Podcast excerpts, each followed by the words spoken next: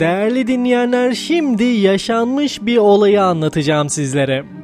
Ünlü virtüöz piyanonun başına oturmuş ve salonu dolduran seyircilerin önünde konserine başlamıştı.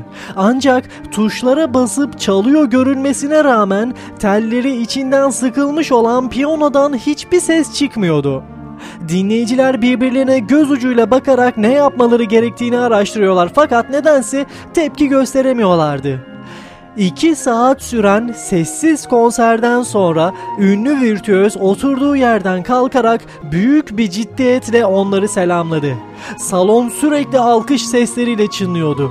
İngiltere'de yaşanan bu olaydan sonra piyanist kendisiyle röportaj yapan televizyon spikerine insanlardaki tepkisizliğin nereye kadar varacağını öğrenmek istedim diyordu. Meğer sınırı yokmuş. Değerli dinleyenler, bizler bazen bazı şeyleri görüyoruz, tepkisiz kalabiliyoruz. Bazen gözümüzün önünde olan ve hiç olmasını istemediğimiz şeylerle karşı karşıya kalabiliyoruz ama tepkisiz kalıyoruz. Bazen hiç başımıza gelmesini istemediğimiz şeylerle karşı karşıya kalabiliyoruz ama tepkisiz kalabiliyoruz. Aman diyorum değerli dinleyenler, hayatı yaşarken tepkisiz kalmayalım, susmayalım, konuşalım ve olaylara bakış açımızı, tepkimizi belli etmiş olalım.